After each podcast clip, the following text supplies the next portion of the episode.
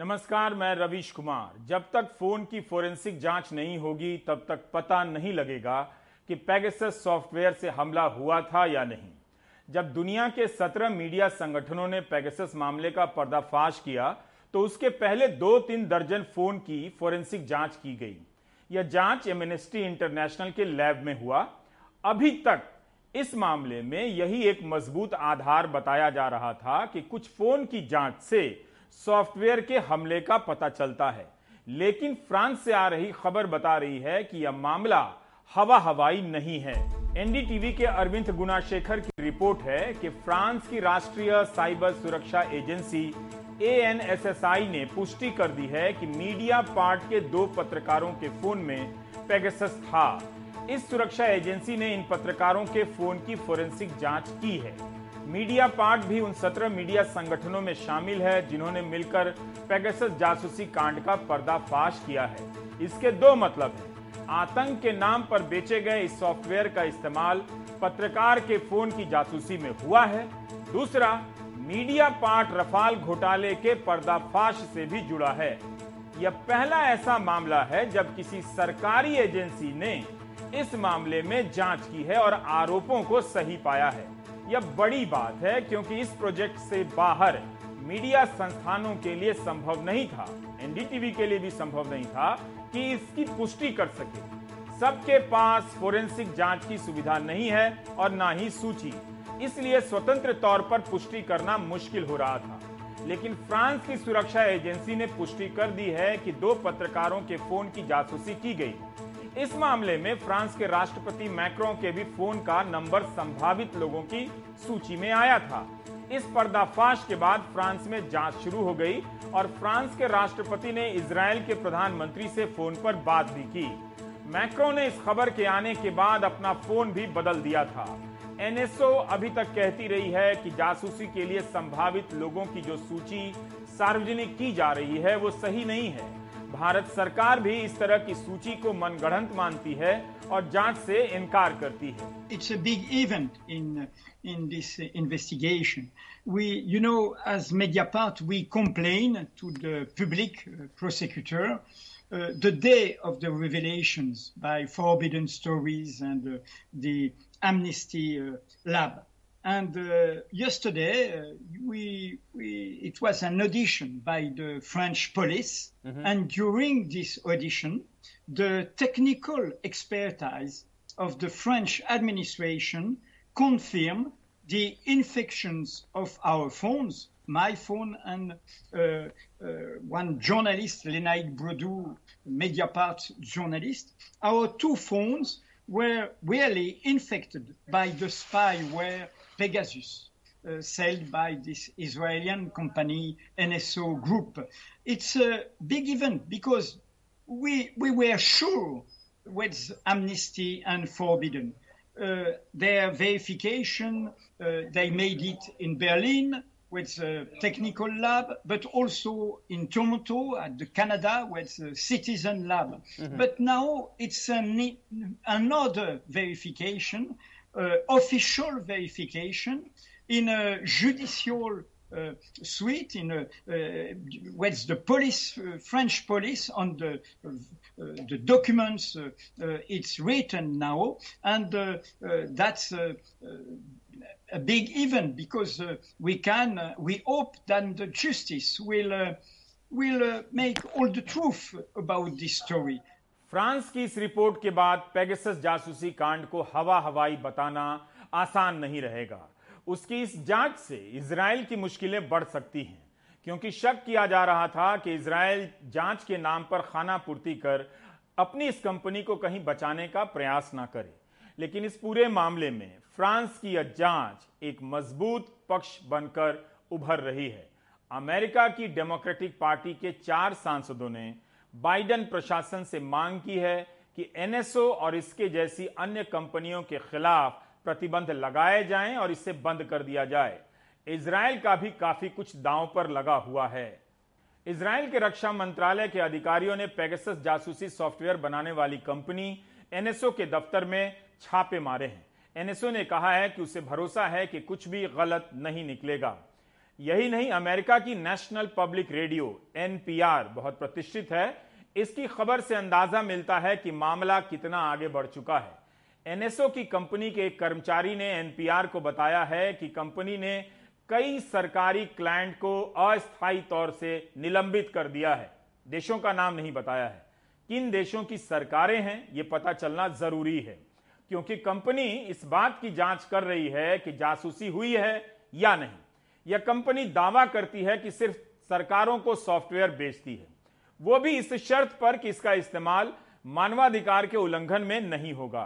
France की cyber security authority ने जाँच में पाया है कि मीडिया पार्ट के दो पत्रकारों के फ़ोन पेगासस स्पाईवेयर के ज़रिए टारगेट किए गए थे। तो ये बात अब पुख्ता तौर पर साफ़ हो गई है। ये वहाँ पर एक बहुत बड़ा मसला बन गया है, क्योंकि फ्रांस के राष्ट्रपति इमानुएल मैक्रो का नंबर भी पोटेंशियल टारगेट के लिस्ट पे थे।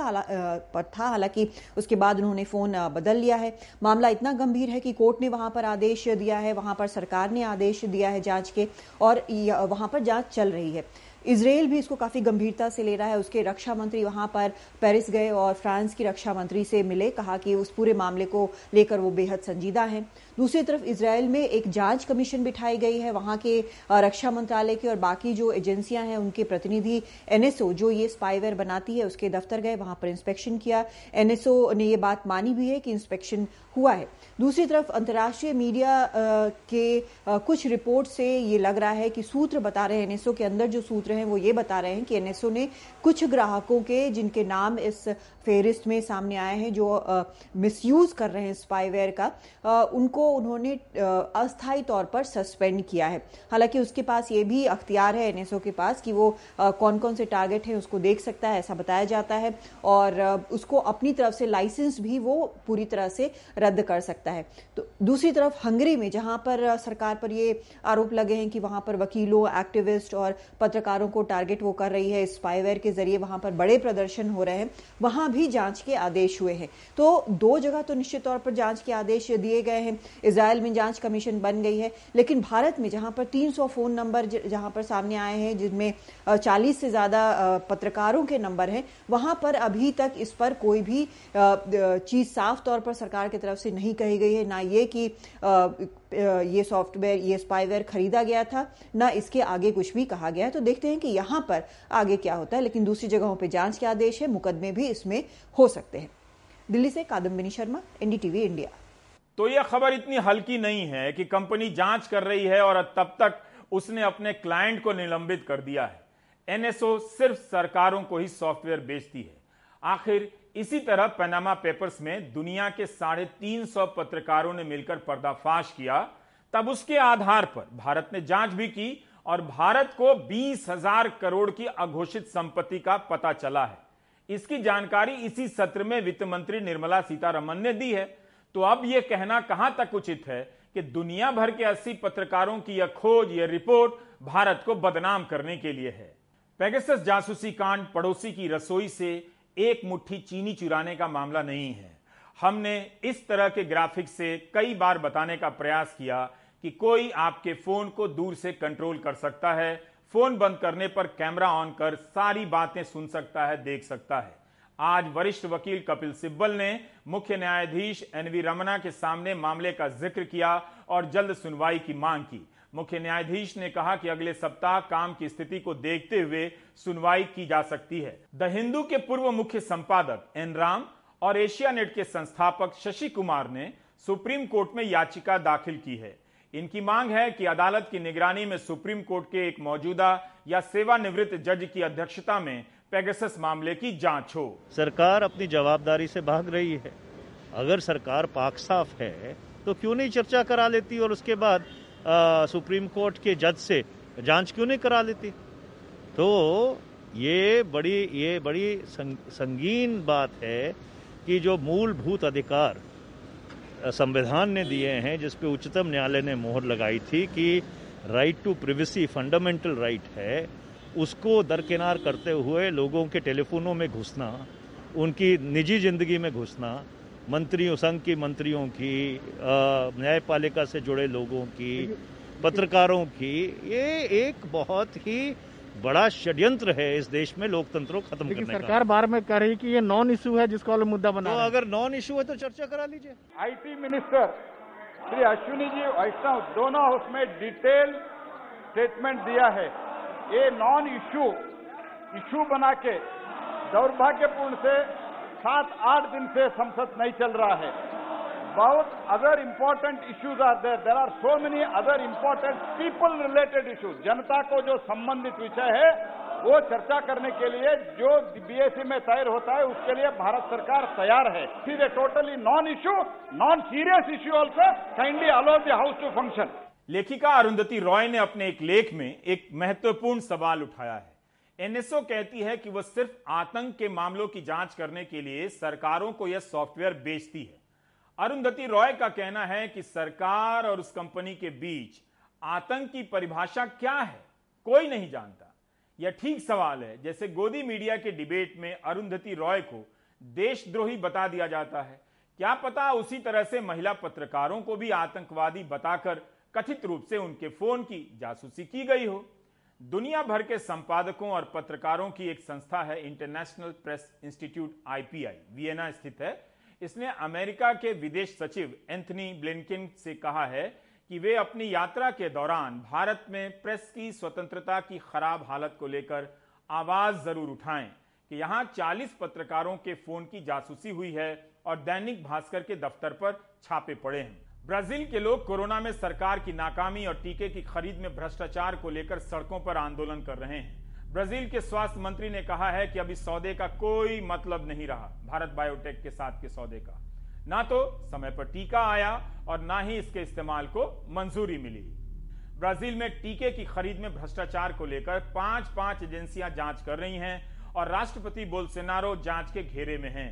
एक आरोप लगा था कि भारतीय कंपनी के साथ कथित 2375 करोड़ की डील में 334 करोड़ रुपए का भुगतान एक ऐसी कंपनी को कर दिया गया जिसका नाम सौदे में नहीं था।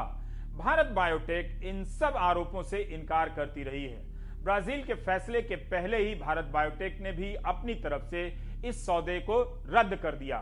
कंपनी के बयानों में भी काफ़ी अंतर रहा, जैसे 30 जून को भारत बायोटेक ने कहा कि कोवैक्सीन को ब्राज़ील में 4 जून को इमरजेंसी इस्तेमाल की इजाज़त मिल गई थी, जबकि ऐसा कोई सर्टिफिकेट नहीं मिला था।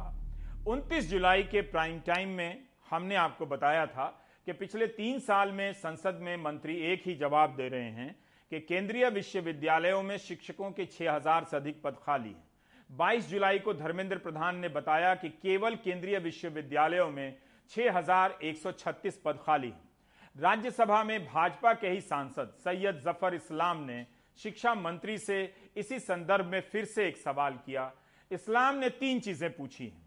केंद्रीय विश्वविद्यालयों, अन्य शैक्षणिक और तकनीकी संस्थानों और मैनेजमेंट से जुड़े संस्थानों में कितने पद खाली हैं? 29 जुलाई को शिक्षा मंत्री धर्मेंद्र प्रधान ने बीजेपी सांसद इस्लाम के सवाल का जवाब देते हुए बताया है कि केंद्रीय विश्वविद्यालय, अन्य शैक्षणिक और तकनीकी संस्थानों, प्रबंधन के संस्थानों में शिक्षकों के तेरह हज़ार सात सौ एक पद खाली हैं। इन संस्थानों में मंजूर पदों की कुल संख्या इकतालीस हज़ार पाँच सौ बीस है। तैतीस प्रतिशत पद खाली हैं, एक तिहाई पद खाली हैं। सोचिए इनमें कितने पद ओबीसी के होंगे, कितने पद एससी, एसटी और जनरल के होंगे। खासकर आईआईटी के संस्थानों में भी ओबीसी के बहुत सारे पद खाली हैं। यही नहीं, गैर शिक्षक वर्ग के कुल पच्चीस हज़ार दो सौ बानवे पद खाली हैं। इससे पता चलता है कि इन संस्थानों का काम कैसे चलता होगा। हज़ारों पद खाली छोड़कर 28 ओबीसी मंत्रियों की गिनती पर ज़ोर दिया जा रहा है। इस बारे में एक जानकारी और जोड़ने की ज़रूरत समझता हूँ। इस मुद्दे को लेकर यूपी, बिहार और हिंदी प्रदेशों तक सीमित रहने के कारण यह चूक हो गई मुझसे भी, जिसमें संशोधन ज़रूरी है। केंद्र के ओबीसी मंत्रियों ने ज्ञापन देकर प्रधानमंत्री के साथ फ़ोटो खिंचाने की कितनी बड़ी मेहनत की। यह फ़ोटो हर जगह छपा भी, लेकिन असली मेहनत किसी और ने की थी, एम के स्टालिन ने। अव्वल तो तमिलनाडु के कई राजनीतिक दल नीट जैसी परीक्षा प्रणाली का ही विरोध करते हैं। डीएमके के नेता तो अपनी रैलियों में, अपने मंचों पर मास्क पहनते हैं, उस मास्क पर लिखा रहता है, नीट नहीं चाहिए। डीएमके ने नीट में ओबीसी आरक्षण को लेकर पिछले साल मई के महीने में ही मद्रास हाईकोर्ट में याचिका दायर की थी। उसकी याचिका पर ही केंद्र को कहना पड़ा कि उसे आरक्षण देने में कोई दिक्कत नहीं।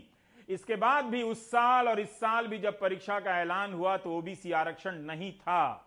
इसे लेकर डीएमके और उनके नेता एम के स्टालिन ने काफ़ी विरोध किया।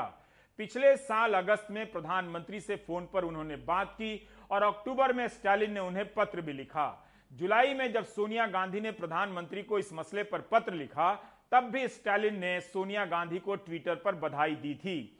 एम के स्टालिन ने 29 जुलाई को भी ट्वीट किया कि 27 प्रतिशत आरक्षण मिल रहा है, यह सांत्वना है, मगर हमारी मांग है कि 50 फ़ीसदी आरक्षण मिले।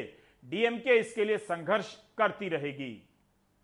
इस फैसले से संबंधित एक और खबर हेडलाइन बनी है कि पाँच भाषाओं में इंजीनियरिंग की पढ़ाई होगी। अच्छी बात है, अपनी अपनी भाषा में हो, लेकिन कई बार इस तरह की घोषणाएँ घोषणाओं में ही रह जाती इसी तरह की कल्पना पहले भी की जा चुकी है। भोपाल में अटल बिहारी हिंदी यूनिवर्सिटी बनी कि यहाँ हिंदी में भी इंजीनियरिंग की पढ़ाई होगी। वहाँ इंजीनियरिंग की हिंदी में पढ़ाई का जो हाल है, उसे बुरा कहने में भी बहुत बुरा लग रहा है।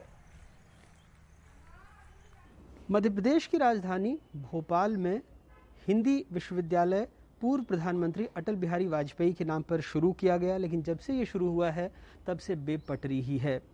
इस विश्वविद्यालय में नियमित कर्मचारियों के नाम पर आठ चपरासी और दो ड्राइवरों की भर्ती हुई है। बाकी पढ़ाई लिखाई का काम उनतीस अतिथि शिक्षकों के बूते ही चल रहा है। इन अतिथि शिक्षकों का आरोप ये भी है कि उनके साथ तनख्वाह में भेदभाव किया जाता है। पिछले दस सालों से यहाँ पर कोई नियमित नियुक्ति नहीं हुई है। ये भी यहाँ के शिक्षकों का आरोप है। बहरहाल, विश्वविद्यालय की स्थापना का मूल उद्देश्य था इंजीनियरिंग और मेडिकल जैसे पाठ्यक्रमों में हिंदी के माध्यम से शोध को, पढ़ाई लिखाई को बढ़ावा देना। लेकिन आलम यह रहा कि 2017-18 के शैक्षणिक सत्र के बाद से यहाँ पर इंजीनियरिंग की पढ़ाई बंद हो चुकी है। मेडिकल की पढ़ाई कभी शुरू ही नहीं हो पाई। विश्वविद्यालय की वेबसाइट पर आप देखेंगे तो अब अभियांत्रिकी विभाग सिर्फ़ कागजों पर नज़र आएगा और लिखा गया है कि संकाय के अंतर्गत इलेक्ट्रॉनिक हार्डवेयर रखरखाव, प्रशीतन एवं वातानुकूलन के लिए प्रमाण पत्र पाठ्यक्रम का संचालन किया जा रहा है। भविष्य में इस विभाग में स्नातक प्रतिष्ठा यानी ऑनर्स, स्नातकोत्तर प्रमाण पत्र, पत्रोपाधि एमफिल एवं शोध आदि पाठ्यक्रम को संचालित करने की योजना है।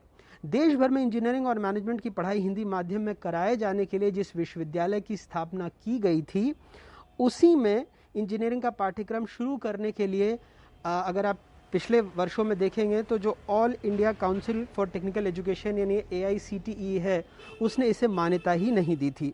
2017-18 जिस शैक्षणिक सत्र की मैं बात कर रहा हूँ, उस वक्त भी यहाँ के छात्रों को राजीव गांधी प्रौद्योगिकी विश्वविद्यालय में भेजना पड़ा था। 2017 में विश्वविद्यालय की तीन ब्रांच की सभी नौ सीटें इंजीनियरिंग की खाली रह गई थी। सिर्फ़ छः प्रवेश हुए थे, वो भी लैटरल एंट्री के माध्यम से। ए ने 2017-18 में देश भर में मान्यता प्राप्त संस्थानों की जो सूची जारी की थी, उसमें हिंदी विश्वविद्यालय का नाम नहीं था। पहले यहाँ पर एक सौ चौरासी पाठ्यक्रम छियालीस संकाय थे जो अब 27 विभाग और चौहत्तर पाठ्यक्रम रह गए हैं। जैसा हमने कहा कि हिंदी माध्यम से मेडिकल और इंजीनियरिंग की पढ़ाई का ऐलान जो था, वो सिर्फ़ घोषणा बनकर ही रह गया। वैसे जो मुख्यमंत्री शिवराज सिंह चौहान हैं, लगभग 10 सालों बाद विश्वविद्यालय को अपना भवन मिला और उन्होंने पिछले साल ऐलान किया है कि वो चाहते हैं कि यहाँ पर इंजीनियरिंग और मेडिकल की पढ़ाई हिंदी भाषा में शुरू हो पाए। लेकिन इतने सालों का जो इतिहास रहा है या जो अनुभव रहे हैं, उसके हिसाब से यही कहा जाता है कि भूतकाल में ये यहाँ पर जो पाठ्यक्रम थे इंजीनियरिंग के, वो बंद हो चुके हैं, वर्तमान में चल चल नहीं रहे हैं, भविष्य की योजना है। अब योजनाएँ तो योजना ही रह जाती हैं। आईटी सेल आपके रोज़गार की बात नहीं करेगा। नीट में ओबीसी को आरक्षण नहीं मिल रहा था, उसे लेकर अभियान नहीं चलाएगा, मुझसे भी नहीं पूछेगा। जब दूसरी लहर में ऑक्सीजन के बिना मौत हो रही थी लोगों की, तब आईटी सेल नदारत था। तब वह सरकार से सवाल नहीं पूछ रहा था कि इस तरह से लोग मारे जा रहे हैं। इन दिनों केरल को लेकर व्हाट्सएप यूनिवर्सिटी सक्रिय हो गई है। व्हाट्सएप यूनिवर्सिटी की दिलचस्पी इसमें नहीं है कि केरल में क्या हो रहा है। केरल में होने के बहाने वह दूसरी लहर के दौरान हुए नरसंहार पर पर्दा डालना चाहती है और उन लोगों को बदनाम करना चाहती है जो दूसरी लहर में सवाल पूछ रहे थे। जबकि व्हाट्सएप यूनिवर्सिटी के लोग भी ऑक्सीजन के सिलेंडर और दवा नहीं खोज पा रहे थे, उन्हें भी दवा नहीं मिल रही थी। कहीं भी कोरोना का फैलना चिंता का विषय है। भारत ही नहीं, दूसरे देशों में भी।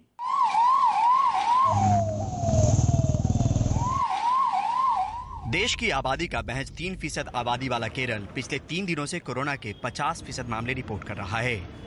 कुछ वक्त पहले तक महाराष्ट्र और केरल से 50 फ़ीसद रोज़ाना मामले रिपोर्ट हो रहे थे।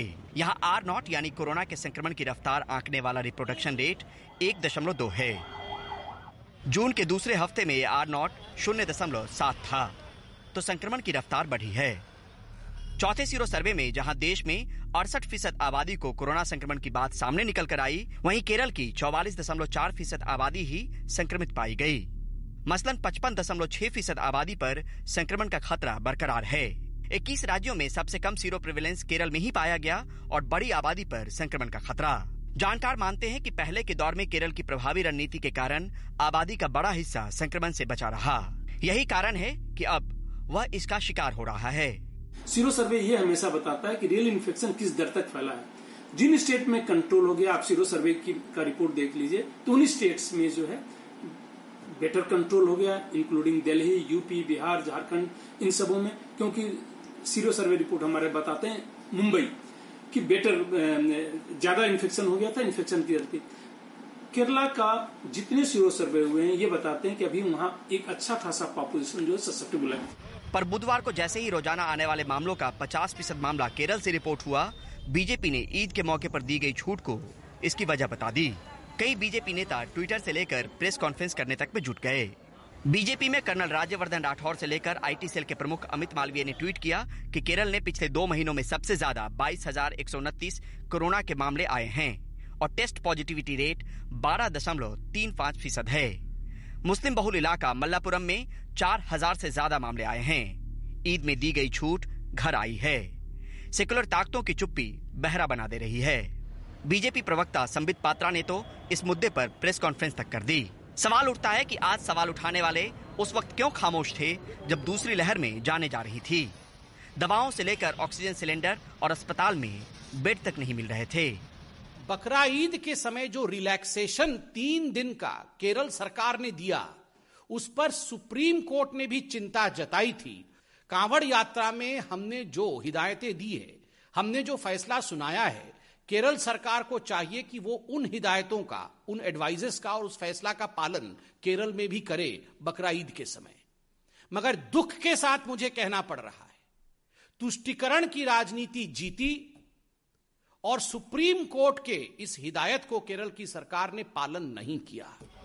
जानकार बताते हैं कि महज ईद पर दी गई छूट ऐसे हालात की वजह नहीं।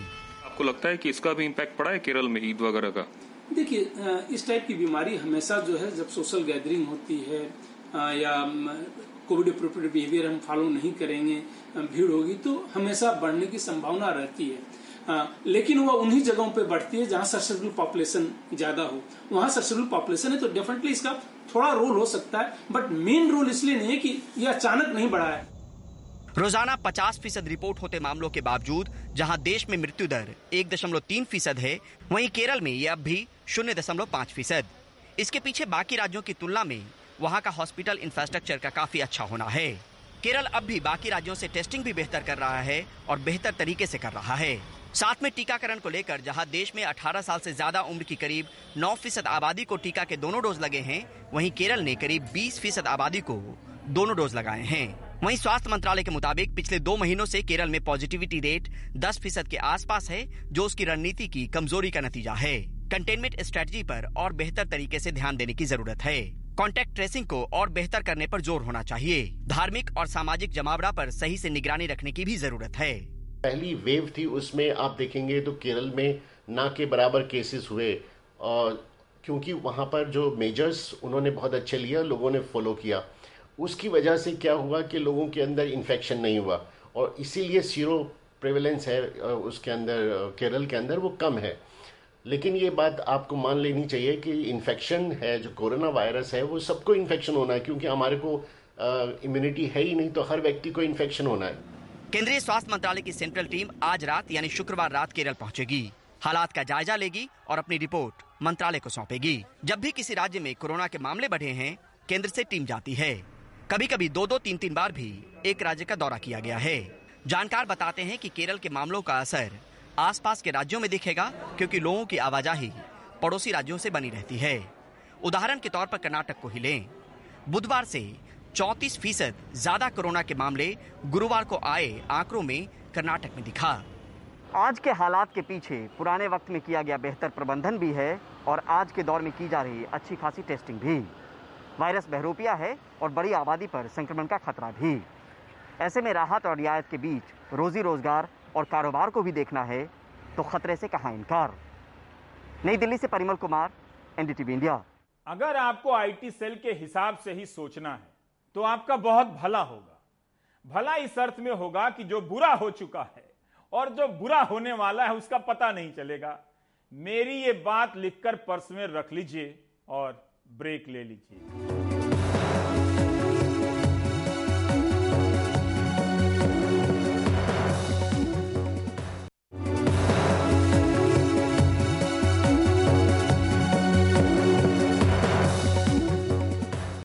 महाराष्ट्र में इस बार बाढ़ ने भारी तबाही मचाई है।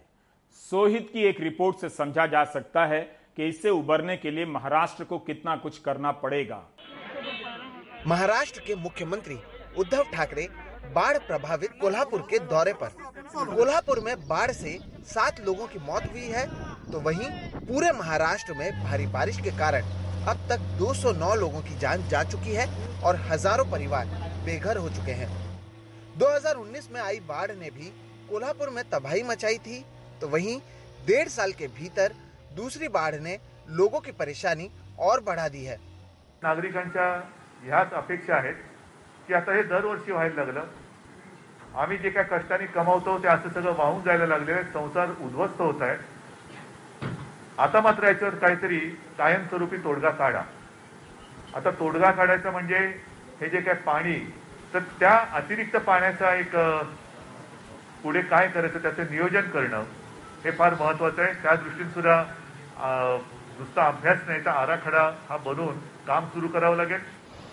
भारी बारिश का असर महाराष्ट्र के कोंकण और पश्चिमी जिलों पर पड़ा है? रत्नागिरी, रायगढ़, कोल्हापुर, सांगली, सातारा जैसे इलाकों में तबाही दिखती है। राहत और बचाव का काम जारी है। अब तक चार लाख पैंतीस हज़ार से ज़्यादा लोगों को सुरक्षित स्थानों पर ले जाया गया है। इस बीच, अब इन इलाकों में ज़्यादा बीमारी ना फैले, इसके लिए प्रशासन की ओर से कड़े कदम उठाए जा रहे हैं। जो भी पोस्ट फ्लड